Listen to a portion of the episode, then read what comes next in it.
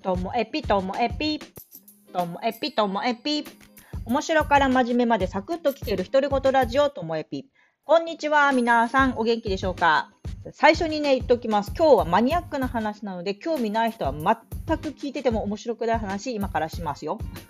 何かと言いますとあの私ほらオアシスがね。好きでオアシスのボーカルだったリアム・ギャラが今でも好きなんですけど今日はねそのリアム・ギャラガーについてのお話なんです。まあ、何かと言いますとあのイギリスでは音楽フェスがあの行われていまして、えっと、毎年やっているもののうち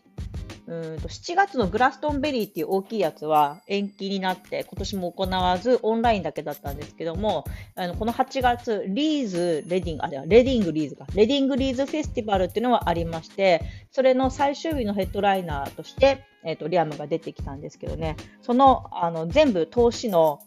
えー、歌った曲とかあとはその歌った曲も今までのいろんなステージでアレンジが変わったりしてるんですけどそれらを見て感じたことなんですけど本当にね今のそのコロナ禍だからこそ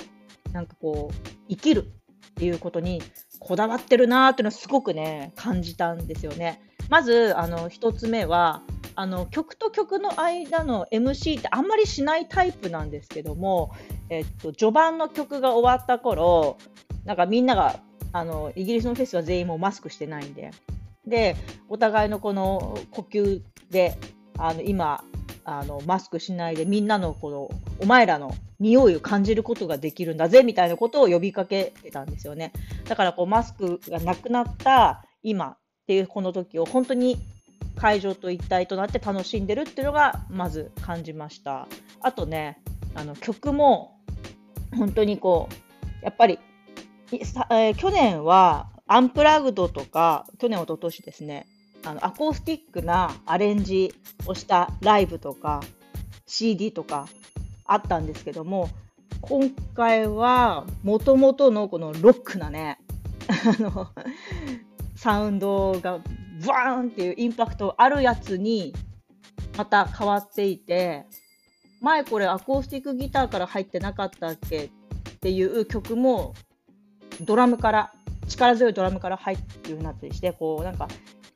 生きる勇気みたいなのを感じられるようなアレンジだったのがすごくね印象的だったんですよね。もうこの時点でわけわかんないでしょ皆さんね 興味ない人は全然わけわかんないと思うんですけどもで、え、ー、とさらに、えっ、ー、と最後の方にアンコールでみんなが一緒に歌える曲をまとめて3曲やってくれたんですよね。で1曲はもともとオアシスでやってた時には、えー、リアムのパートがあってその後ノエルのパートがあってまたリアムのパートノエルのパートで交互の部分があったんですけどもそれをもうノエル・ギャラガーがいないで自分のソロの、ね、ライブなんでノエルの部分は会場のスクリーンに歌詞を大きく映し出してみんなに歌ってくれって最初に言ってそれで歌い始めるんですよね。その MC がなんかこういう人じゃなかったのに昔はって。なんかちょっとリアムも変わったないい意味でですよ。なんかいいなって思いました。熱い熱い意味のがちょっと変わってきたなってもともと熱い人なんですけどね。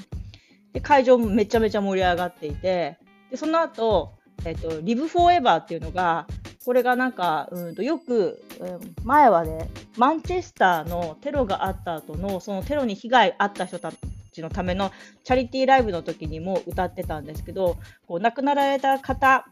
のこの魂は、なんだろう、みんなの心の中にあるっていう意味と自分たちはこれでも力強く生きていくんだっていう意味のこの「Live Forever」っていう曲なんですけどもこれも、これをそうなんですよ。ドラムの力強いアレンジになっていて、いやかっこいいな、みんなも熱唱してたんですけどね。で、ちょうど、あのー、先日、ローリング・ストーンズのドラムのチャーリー・ワッツがお亡くなりになった直後だったので、チャーリー・ワッツに捧げるっていう風に言った後、チャーリー・ワッツがスクリーンに映し出されて、もうそこでもみんなももうそこでピークを迎えますよね、テンションも。